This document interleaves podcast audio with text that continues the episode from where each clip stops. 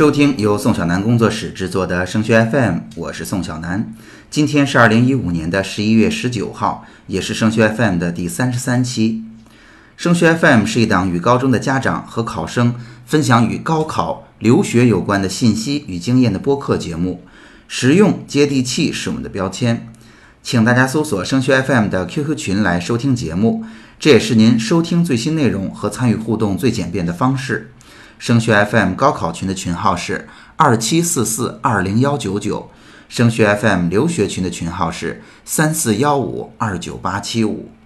现在。高三的期中考试和期中考试之后的家长会刚刚结束，每个同学呢都在积极的总结各个学科的薄弱环节。那我们呢也一直在鼓励大家拿着自己的总结去找相应的学科老师一起寻找对策。对于期中考试而言，到底这个总结应该在什么时候做，怎么做，做到什么样的程度才能找到具体的问题，为我们后续的复习起到指导性的作用呢？今天班主任张老师分享了他为自己所带的班级期中考试之后做的总结，希望给大家来做一个示范。每次考试都是发现问题的好机会，我们期待今天的节目能帮助大家把期中考试的效用发挥到最大。实际上，我们就这个做家长的或者做老师的，这个就是去影响孩子学习，归根到底还是从。嗯，一个间接方向去影响他自己。嗯，那对于他自己来讲，他需要做哪些工作呢？对于考完试后的学生需要做的工作，那就是肯定是做一个深刻、这个仔细的分析。这个分析呢，包括没出成绩之前的这个，呃，就是呃，就可能拿到答案了，要做一个这个自己考试过程当中一个感性的一个一个总结和分析。啊，在做的过程当中啊，可能会产生诸多的想法。那么在考试结束的第一时间段里面，一定要把它写下来。呃，然后呢，拿到答案之后呢，要对答案，自己要估分，这本身也是一个总结整理。那么拿到成绩之后呢，要做一个成绩分析。那么这次成绩拿到了之后，要对整个的这次考试的，呃情况，呃各科均衡啊，考试之前的考试准备啊，考试过程的发挥啊，要做一个整理，这是考试分析。完了之后呢，要针对之前的考试分析，要对后续的这个考，就是下一次考试之前这一段时间里面要做一个规划，就对下一次考试成绩要做一个预期。嗯，然后呢，最后。这个在考完试要开家长会之前，要要给家长一个交代，给老师一个交代，要写一个致家长的一封信或者致老师的一封信。也就是说，这现在基本上是，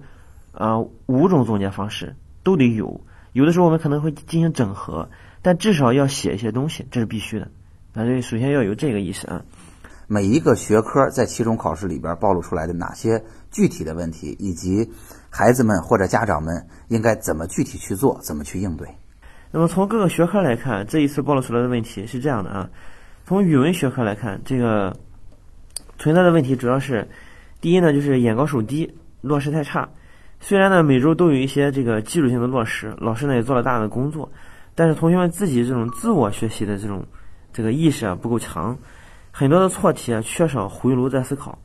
嗯，在这个过程当中等靠老师的这种这个情况比较严重。很多同学就是老师推一推动一动，如果是老师不去加以推动的话，那么自己就没有这种自主去学语文的这种这个意识。因为现在数理化的压力很大，导致很多同学觉得这个语文啊反正学不学就那样了，所以在语文方面的这种重视程度啊很不够。嗯，也有部分同学存在一种暴发户的思想，觉得这个是不是到时候可以一蹴而就啊？是不是跟以前一样，这个到最后靠这个加班加点冲刺一把，熬几个通宵就能行啊？实际上这是。这个对语文学习来讲，这种行为是绝对不可取的，这是一种这个急功近利的行为。对语文这种需要长期积累的学科来讲，完全不适应。呃，最后一个呢，就是他的规范作答的这种意识不够，不能够这个有条理啊，呃，有有有重点的去这个把这个该需要表达的东西表达清楚。比如说在阅读理解方面，在这个后续的这个写作方面，呃，有很多同学就是，你比如说这个作文嘛。他都是在最后写完了以后才敢去拟一个题目，最开始自己要写什么自己都不知道，所以说最开始的时候缺乏一个最起码的利益。嗯，据语文老师说，很多同学现在就是，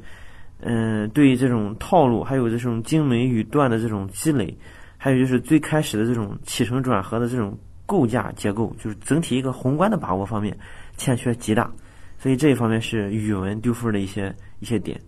对于数学来讲呢，这一次暴露出来的问题在于这个，首先是运算的这个准确性，这个有很多同学啊，并不是说这个题不会做，而且在做的过程当中，这个运算出了问题，不光是这个准确性出了问题，而且速度出了问题，既耗费了大量时间，而且呢，还最后没有取得很好的一个呃一个分数，没有拿到分。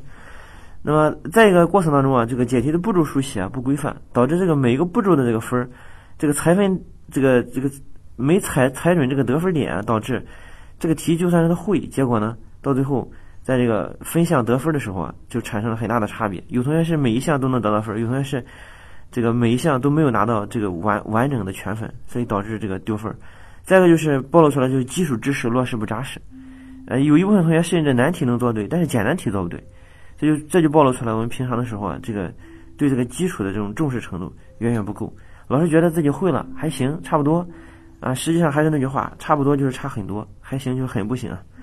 再一个就是基本的方法落实不扎实，就是没有一个清晰的解题思路啊。比如说这一次有有有三个这个恒成立问题的处理，很多同学在这方面就吃了大亏啊。其实这都是平常所介绍的一些解题的基本方法。那再一个对英语来讲，这一次呢就是这个暴露出来就是同学们对这个呃整个卷面的把握，这个时间的分配啊很不合理。有很多同学是前紧后松，有很多同学是前松后紧。嗯，结果呢没有控制一个良好的节奏。嗯，这个，嗯，对英语来讲，暴露出来的问题除了这方面以外，还有的呀就是这个，嗯，综合能力，就是这个对整个篇目的把握局限于某一个句子，没有放到整个篇幅当中去做一个整体的理解。嗯，还有呢就是这个这个规范性也是存在问题。嗯，因为后续的这个，呃，写作啊，它对这个规范性的要求比较高。大家可以上网上搜索一下衡水中学那个标准化的这个英语的写作训练，基本上跟印刷体没什么区别。所以对咱们来讲，可能这一方面的这个有效性的训练太少了，导致这个卷面方面的丢分比较多。再一个就是基础知识不扎实，因为现在对这个呃语法的要求大为降低，但是对语感的要求大为提高。所以在这个背单词和做阅读之间，很多同学嗯可能还是纠结于之前的那些。嗯，就是比较技术性的语法。实际上，现在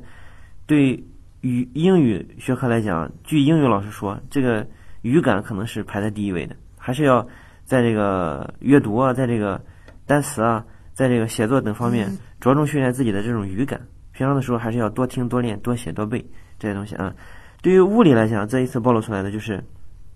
这个，一个是错题重做，也就是说错题本啊，嗯，就是他们。呃，物理嘛，一般是这个思维的容量比较大，然后需要很长时间的积累之后有一个反刍顿悟。但如果没有对错题的这种反思整理，一种深刻的这种思考在里面，可能就没有产生这种质的飞跃的可能，可能到最后就无法顿悟。呃，开不了窍，对于物理差的同学来讲，这是一个很苦恼的事情，因为一旦是开窍了，哎，觉得自己就豁然开朗，融会贯通了。如果是一直堵在这个地方，很多地方可能就受这个地方的影响，无法就是达到一个，呃，完全能够理解深刻或者是运用灵活的程度。这样的话就会导致这个物理啊，这个成绩会大受影响。所以这一方面要求大家一定要重视错题本，不是说做多少题，而是说要把每一个做过的题出错的地方，这个分一分一分都是怎么丢的，要挖掘的非常深刻，要弄得清清楚楚、明明白白。这个事情啊，再一个呢就是这个。嗯，对于物理来讲，现在这个也普遍的就是把数学的一部分计算的考察转移到这个物理学科、化学学科、生物学科，所以在这个计算能力偏弱的这些个同学里面，他那个普遍的这个物理分值，呃也不会高。有很多同学平常做题的时候啊，他就用计算器，实际上这个在考试的时候是不让用计算器的，所以一定要坚持用笔来这个这个计算啊，迅速的得到计算的结果。最后一个呢，物理老师说，这个大家对这个基础知识的重视啊还是不够，因为很多同学啊现在的物理课本都找不到了，所以呢，还是希望同学们能够把这个物理课本，家长们也可以关注一下啊，这个孩子们在各科复习的过程当中，这个课本有没有有效的把它应用起来啊？这个呢是需要他们自己在家里去把这个呃课本上的基础的知识啊，呃那些黑体的概念啊，或者是一些公式部分，自行去把它落实到位的啊。这是物理方面，那么在化学方面呢？这个我本身带化学，也非常知道这个同学们他们在过程当中到底欠缺什么。主要是两个方面，第一呢就是平时的落实。对于化学来讲，知识点非常的繁琐，没有一个清晰的这个呃脉络，呃，像那个数学啊或者是物理一样，这个需要长期的积累，有一个前后的递进关系。化学的章节之间没有必然的联系，你从前往后学和从后往前学，任何一个章节之间你都可以插入，都可以切入，这是个优点也是个缺点。那优点在于它不需要很强的基础，缺点在于过于繁琐，没有一个大的知识体系。所以呢，对于同学来讲，这个都是在不断的弥补自己的知识网络、知识体系。一道选择题或者说一道大题，这里面用了十个知识点，你会九个半跟会半个效果可能是一样的，到最后可能分都没了。所以呢，更是要求把这些所有的知识点都掌握的清清楚楚、明明白白。那这个时候，可能会有同学觉得化学它没有重点，没有重点是化学学科的就是一个特点，因为化学的每一个点它都是重点，它都会可能作为一个打点出题的一个命题的考察的一个一个方向和范围啊。所以呢，对于这样的一个情况来讲，这个化学一定要注重这个平常的落实。所谓的落实就是。这个反思和整理，就是平常的时候老师布置的各项任务，啊，这个在预习环节啊，在听课环节啊，在课下的整理环节啊，在作业的完成环节，在考试之前的这个复习环节，各个环节都要落实到百分之百。因为你会发现，只要有五六个百分之九十一成，啊，这个折扣达到连六成都不到，及格的线都到不了。所以平常的时候还是要求就是，呃，一定要百分之百的落实到位，就八个字：清清楚楚、明明白白。不能够留下一点一点的，就是差不多还行的这种思想啊，这样。再一个呢，就是考试的发挥，考试发挥对很多同学来讲，就是在化学上体会尤为明显。就是很多时候，平常的时候自己能做出来，平常的时候感觉自己做的非常的好，啊，掌握的也不错，啊，听也能听懂，做也能做会，也能做对，也能得分。但是到了考试考场上坐在那儿做去做那个化学题的时候，这个分就没了。这个呢，原因在于平常的时候啊，并不是真的会，一个是还是刚才说的不够扎实。再一个就是没有掌握一定的考法考气，在审题的这种，呃，这个把握方面没有深刻的去理解这个出题者的意图，不能够有效的把这个就改卷者想要的那个答案给他组织出来，就导致要么想多了，要么想少了，要么就想偏了，要么就算不对了，要么就算对了但没写全，要么就写的直接就不规范了，所以就导致最后的分儿